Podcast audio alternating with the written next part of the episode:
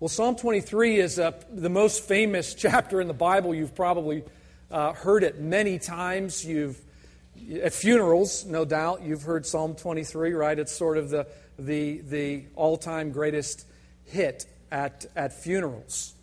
And uh, I'm going to try today to to blow that up a little bit because I, I think it's great for funerals and it's certainly great for uh, times when you're going through physical illness and suffering. But Psalm 23 is really a, a paradigm, a model for, for leadership. It's a, uh, it's, it's a perspective on how to do life together in the church, how to do life in your home, in your business. Um, it, it really is much, much more than comfort during a time of, of, of grieving when, you're, when you've lost a loved one. It's that, but it's, it's so much more. In fact, this idea of, of shepherding you can see throughout the Bible. Abraham, the father of the faith, said, God has been my shepherd all my life to this day. As an old man, he could say, God had led him on his pilgrimage, his spiritual journey, every day of his life. Moses, as you know, was born in, a, in, in Pharaoh's household. He was well educated, he was wealthy, he had power, he had prestige, and then God gave him a real job, and he became a shepherd and he learned shepherding under, uh, under Jethro how to care for living things. And uh, the psalmist says of, of, of him, You, God, you led your people like a flock by the hand of Moses and Aaron. And God chose David, his servant, Psalm 78 says, and took him from the sheepfolds. From following the nursing ewes, he brought him to shepherd Jacob, his people, Israel, his inheritance, with upright heart he shepherded them and guided them with his skillful hand. Now, Jesus fulfills this shepherd imagery, this shepherd king metaphor beautifully. In Matthew 9:16, he says when he saw the crowds, he had compassion for them. He was, he was moved in his guts for them because they were harassed, they were helpless, like sheep without a shepherd. In the early church, uh, they were experiencing a lot of persecution. They met for Sunday worship underground in the catacombs where people were buried when they were dead. And, and if you go down there in, in places like Rome, where the, the suffering, persecuted church gathered in those early days, there's artwork. The very earliest artwork of Christians on the walls displays this incredible image of Jesus, the great shepherd, the good shepherd. He said in Matthew 18, uh, verse 12 that the good shepherd, when he loses a sheep, leaves the 99 and he goes out after the one. He leaves the 99 in good care, but he goes after the one. He seeks out that lost sheep. You'll recall when Jesus multiplied the loaves, he had this, this uh, really harassed, shepherdless crowd before him, and they were hungry, and he, he multiplied the loaves for them. And the imagery there is beautiful. They, they were lying down in, in, in green grass, kind of like sheep, and, and he fed them and uh, fed them the word of God as he multiplied those, those loaves, which of course represent his, his body uh, broken. And uh, he took it and he broke it and gave thanks and, and gave him those loaves, feeding, feeding the sheep.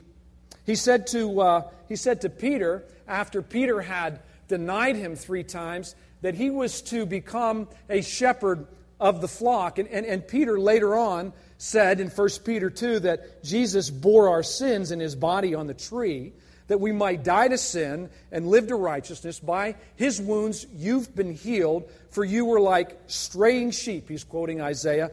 For you were straying like sheep, but now you've returned to the shepherd and overseer of your souls. This shepherding thing is a big, big metaphor. It's a big theme of leadership throughout the Bible.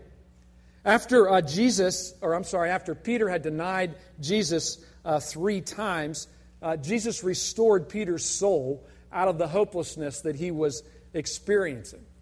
He denied him three times, and it took three pardons to wipe away the three denials. At least it took three for Peter to get it into his head. Three times he said, Feed my sheep. Don't just produce sheep, but feed the sheep. Don't just, you know, have a sheep factory, tend the sheep. Shepherd the sheep. Take care of, of the believers in your charge as my representative. Don't just sire kids, be a dad, be a spiritual father, father them, parent them. And so Jesus said to Peter, Do you love me more than these other disciples? Remember his boast back in, in earlier, a day or two earlier in Matthew 26. Uh, Jesus said to the guys, his closest friends, You'll all fall away because of me this night. You're all going to fall away. For it's written, I'll strike the shepherd, and the sheep of the flock are going to be scattered. But after I'm raised up, Jesus said, I'll go before you to Galilee. Peter said, There's no way I'm going to deny you. Though they all fall away because of you, I'll never fall away. And Jesus said, Truly, I tell you, tonight you're going to deny me three times. Three times before the rooster crows, you're going to deny me. And so when Peter was being restored by Jesus, uh, he was asked this question you know, are you, do you love me? Are you, are you any better than, do you love me more than these? And are you any better than these, these other guys? And, and, and all Peter could say was that, like Abraham, like Moses, like David, like Elijah, that he had denied the Lord. He was flawed. He had failed. He too needed a Savior. He too needed his soul to be restored. And God did it. He spoke that, that word to Peter. And his, his soul was, was strengthened. My missionary friends, they tell me that the church is, uh, is not very fruitful evangelistically.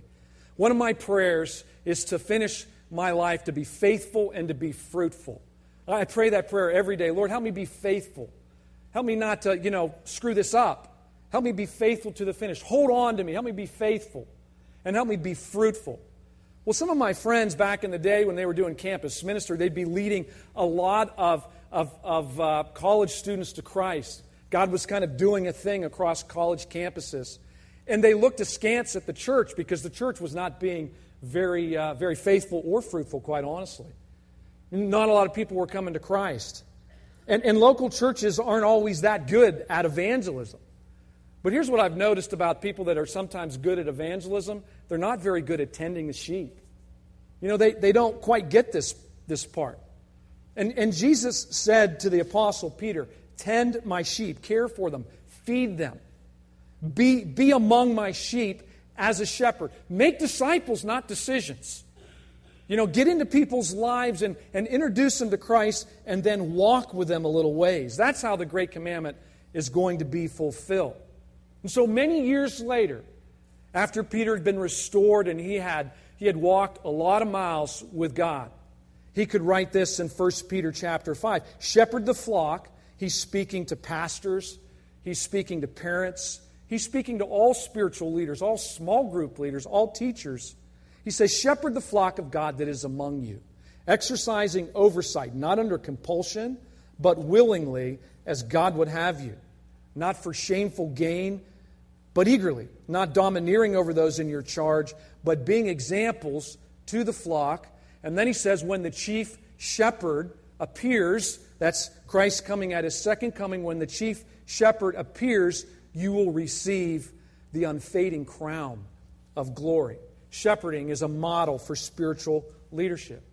And so when we read Psalm 23, we should be thinking about how do I how am I being led by this great shepherd and how is he tasking me to lead others, my family, my kids, people in my in the area of ministry that I serve, where I work? If business guys would adopt the shepherding model for their business, do you think maybe their, their employees would stick around a little bit more and be happy? I think they would. Because people who are cared for, who are tended well, have a, have a tendency to be be more active, more productive, and more fruitful in their lives. Now, Jesus, from his point of view, felt there were two ways to live your life. Two ways to live. Two ways of doing life as you function as a, a spiritual leader in your family and your church. Either you connect to a God who's really deeply involved in your life, so you're connected to God that way, and, and, and you're experiencing care from God through your life circumstances. That's, that's one way. Or the second way, you're disconnected from God and uh, you're on your own. So either the Lord is my shepherd and his goodness and mercy shall follow me all the days of my life, or it's this I'm on my own and disappointment follows me everywhere I go all the days of my life. I'm just constantly disappointed. I mean, there's really two ways to live. David Powlison's a renowned a biblical counselor. He teaches over in Philly at Westminster Theological Seminary, and, and, and he's written the anti Psalm 23. You're familiar with Psalm 23? Here's the anti Psalm 23. Now, only a counselor could come up with something so discouraging, depressing. I mean, he's, he's, he's listened to, I mean, countless hours. Imagine, for 35 years he's been doing this, okay? So here's the anti Psalm 23 I'm on my own. No one looks out for me or protects me. I experience a continual sense of need. Nothing's quite right. I'm always restless. I'm always frustrated and often disappointed. It's a jungle. I feel overwhelmed. It's a desert. I'm thirsty. My soul feels broken, twisted, and stuck. I can't fix myself. I stumble down some dark paths. Still, I insist I want to do what I want, when I want, how I want. But life's confusing. Why don't things ever really work out? I'm haunted by emptiness and futility, the shadows of death. I fear the big hurt and final loss. Death is waiting for me at the end of every road, but I'd rather not think about that. I spend my life protecting myself. But things can happen. I find no lasting comfort. I'm alone, facing everything that could hurt me. Are my friends really friends? Other people use me for their own ends. I, I can't really trust anyone. No one has my back. No one is really for me except me. And I'm so much all about me, sometimes it's sickening. I belong to no one except myself. My cup, my cup is never quite full enough. I'm left empty. Disappointment follows me all the days of my life. Will I just be obliterated into nothingness? Will I always be alone forever, homeless, free falling into the void? Sartre said, Hell is other people. I have to add, Hell is myself. It's a living death, and then I die. Whoa, that's depressing. That's the anti Psalm 23. And the point here that this really sharp counselor is trying to make is that there really are there really are two ways to live. You can walk out that that that kind of life or you can walk out the Psalm 23 kind of life. And that kind of life can frame your reference on, on how you serve and how you lead others. It's really, in some degree, it's, it's a choice, really. To some degree, it's a choice. I mean, God is, is, is offering you an opportunity to walk with Jesus, the Good Shepherd, the great shepherd, the awesome shepherd, and by the power of the Holy Spirit, walk out Psalm 23, following the Good Shepherd. Let's look at, let's look at this great news from, from Psalm 23 because it's not bitter like the anti psalm, it's sweet. It's not empty, it's full. It's not, you know, damaging to the soul like anti Psalm 23. It's, it's nourishing to the soul. The Lord is, is my shepherd, David says. I shall not be in want. Notice the individualistic, personal relationship that David has with the living God, the good shepherd, the shepherd king.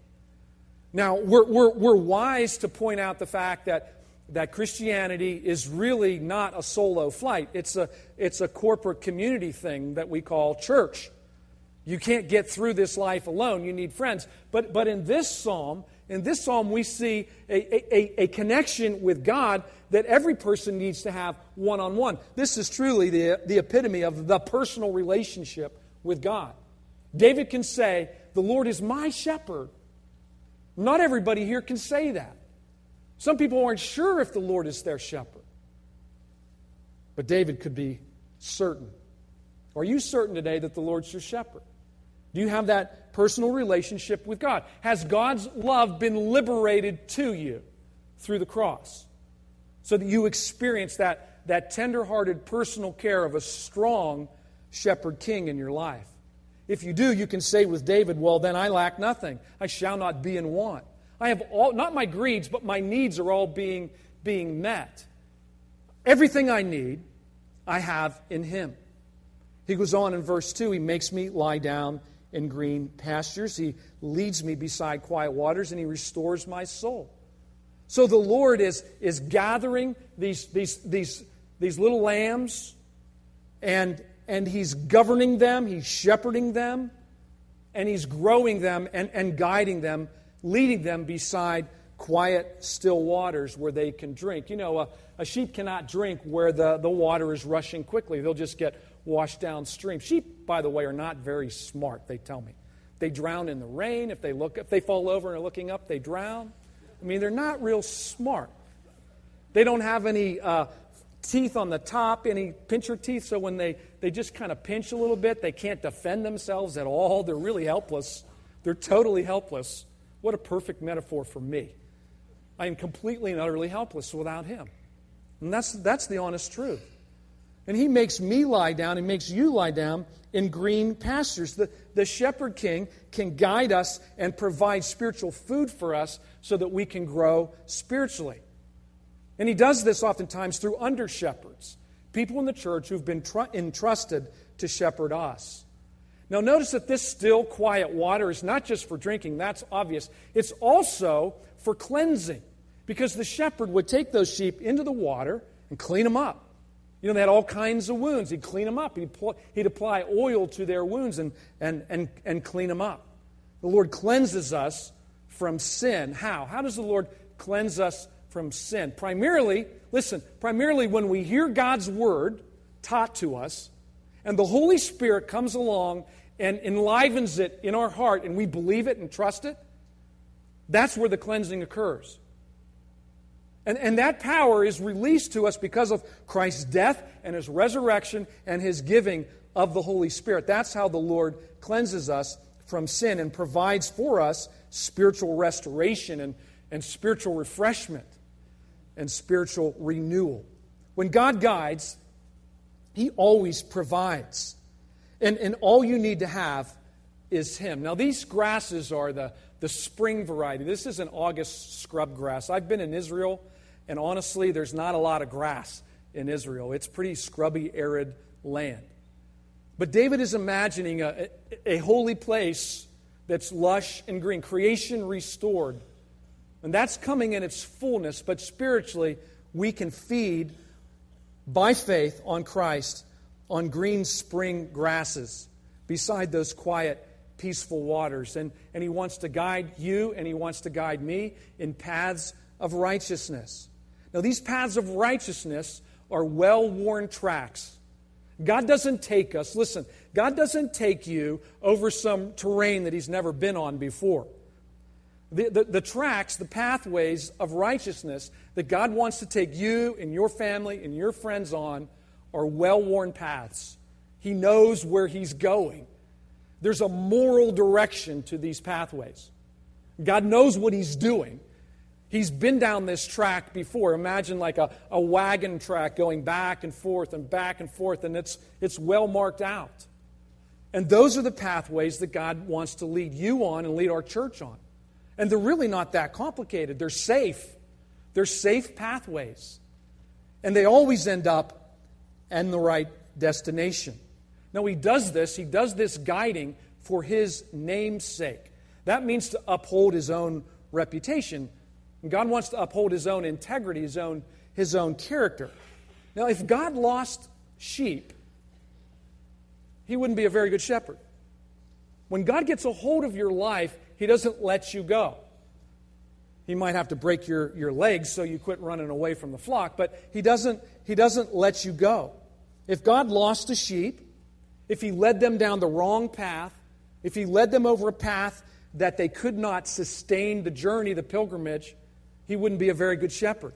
What kind of a God would that be?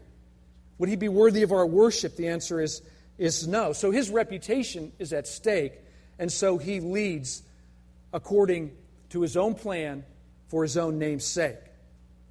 Now, let me just ask you.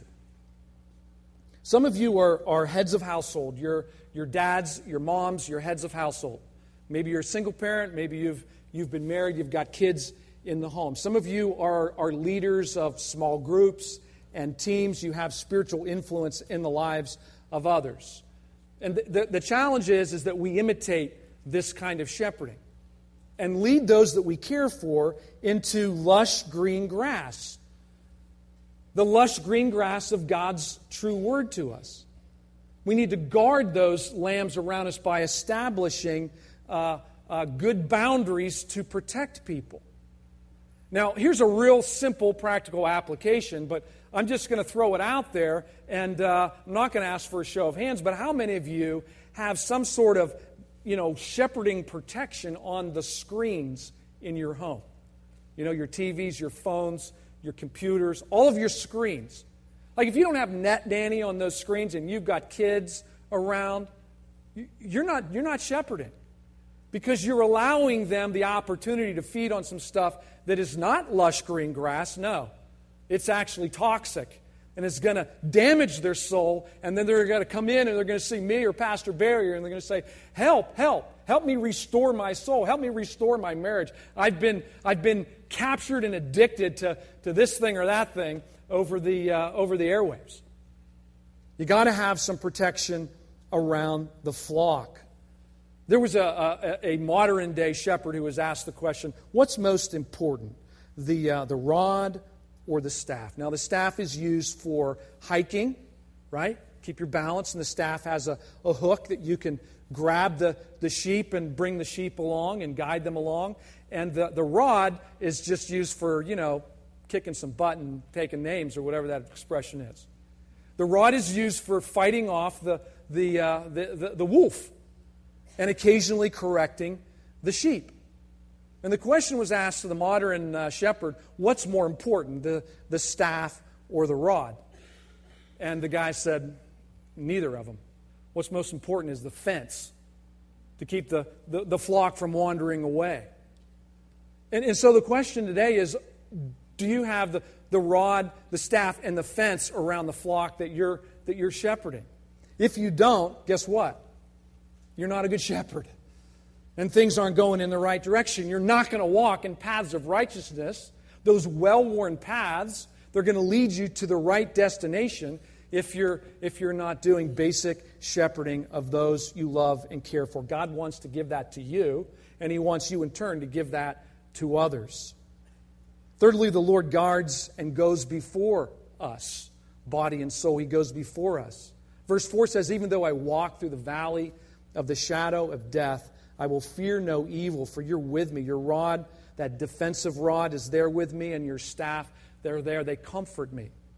Well, this week, a, a couple of guys in the church who'd been meeting in a Bible study for, oh, at least six years uh, together asked me to go to a nursing home. One of, their, one, of the, one of the guys in the group, he's not that old, but he's had uh, rheumatoid arthritis for 40 plus years. He's had both knees, both hips, I think his elbows. He's had pins up and down his spine. The guy, he's just, uh, I mean, it was amazing. When I, when I put my hand on his shoulder to pray for him, the, the image of this guy's body in my head that I think will communicate to you the best is it was like, it was like have you ever put pretzels in a, in a napkin and then folded the napkin up, you know, and you can feel the pretzels underneath, but they're kind of jumbling around in there? That's, that's how this guy's body felt. He had nothing left but some bones and a little bit of skin over him. He's just hurting, just hurting all the time. And he has this, this thing around his neck to kind of keep him propped up in his wheelchair. And these guys who've been in, they've been in, you know, doing this, walking in the paths of God's righteousness together for over six years together, they said, Pastor John, will you come with me and, and, and be with Bill and, and hang out together? And I said, Sure, I'd, I'd love to go. It'd be an honor to go be with you guys. And we got to sit down and, and ask this man what, what his favorite psalm was. Psalm 23. Just so happened I was preaching on it this week. We had a whale of a Bible study right there in the nursing home. And these guys loved on this man really, really well and they recognize that he has been walking, not just this last month, but he's been walking in the valley of the shadow of death for over 40 years, struggling with rheumatoid arthritis. A guy who grew up in the, the rough neck of the woods on the south side of Chicago, you know, a tough Irish brawler, and his body is just falling, falling apart. The psalmist can say that as you're going through these desert valleys, these dried up riverbeds that can be dangerous when flash floods come, they can be dangerous when bandits jump out from those, those crags. God will lead you, God will be with you, He will guard you, He will protect you. You have nothing to fear. Just fear God. You know, if you fear God, nothing else counts. You realize that? If you fear God alone, no other fear will grip your heart, not even death, because you know God has a hold of your life. God's presence is with you, and God's presence can dispel every other fear. Jesus said, Behold, I'm with you always to the end of the age. So the Lord guards, He, he goes before us, even through difficult circumstances. And and fourth and finally, the Lord gives grace to the soul. He feeds us. The image here shifts from a shepherd to a, a banquet host. Think of a great king throwing a really great party. And on this banquet table are choice foods. And he throws this table, this party, in the presence of this person's enemies. The imagery here is that the enemies are, are present, but they're chained they're not actually able to interfere at all with what's going on. God's provided this sumptuous feast. His enemies, whatever they are, whether they're people or circumstances or challenges in life or even besetting sins, those things have no place. They have no power to hold him back. And, and, and this individual can walk right up and sit down at the table and feast. Now, for about 20 years in my life, I prayed this prayer. I wish I'd known Psalm 23 better. Because I prayed this prayer. I used to pray, God, just give me the crumbs from your table. Just give me a couple crumbs from your table. That's all I need. I know that you're so amazing that if you'll just give me like one little crumb, it'll feed my soul. And I'll be energized and empowered to serve you and glorify you and walk with you. Just give me the crumbs from your table. And I pray that prayer a lot. And then I woke up one day and I went, Whoa, wait a minute. That's ridiculous. God is asking me not just to to, to get a few crumbs tossed to me here and there once in a while. He's invited me to come up right to his table through Christ and to feast on him by faith and to be fed by him, by his living water and his living word. You prepare a table before me in the presence of my enemies, and you anoint my head with oil, that symbol of the Holy Spirit, that symbol of God's blessing. And then he says this incredible thing My cup it's filled to the brim and it's overflowing. God is amazing host, and we get to be his guest and enjoy his generosity and enjoy his, his presence. And then he says, Surely, surely, most assuredly, goodness and mercy, God's loving kindness, God's loyal, steadfast love is going to follow me all the days of my life. Right through that rheumatoid arthritis, right through that difficult, broken relationship, right through that incredible downturn that my company's going through, right through that rebellion that my child is, is insisting on, on entering into. Surely, even through those difficult, terrible circumstances, his goodness, His loving kindness, His loyal covenantal love is going to be following me, literally pursuing me all the days of my life, right to the very end. How cool is that? And I get to dwell in the house of the Lord forever. Now, we had a taste of what that means. This is a psalm about going on a pilgrimage out into the wilderness being cared for by a good shepherd who leads us to, to quiet waters, cleans us up. We drink deeply of him. He feeds us on that lush green grass. He prepares this amazing banquet table for us and, and, and anoints our heads in the presence of our enemies.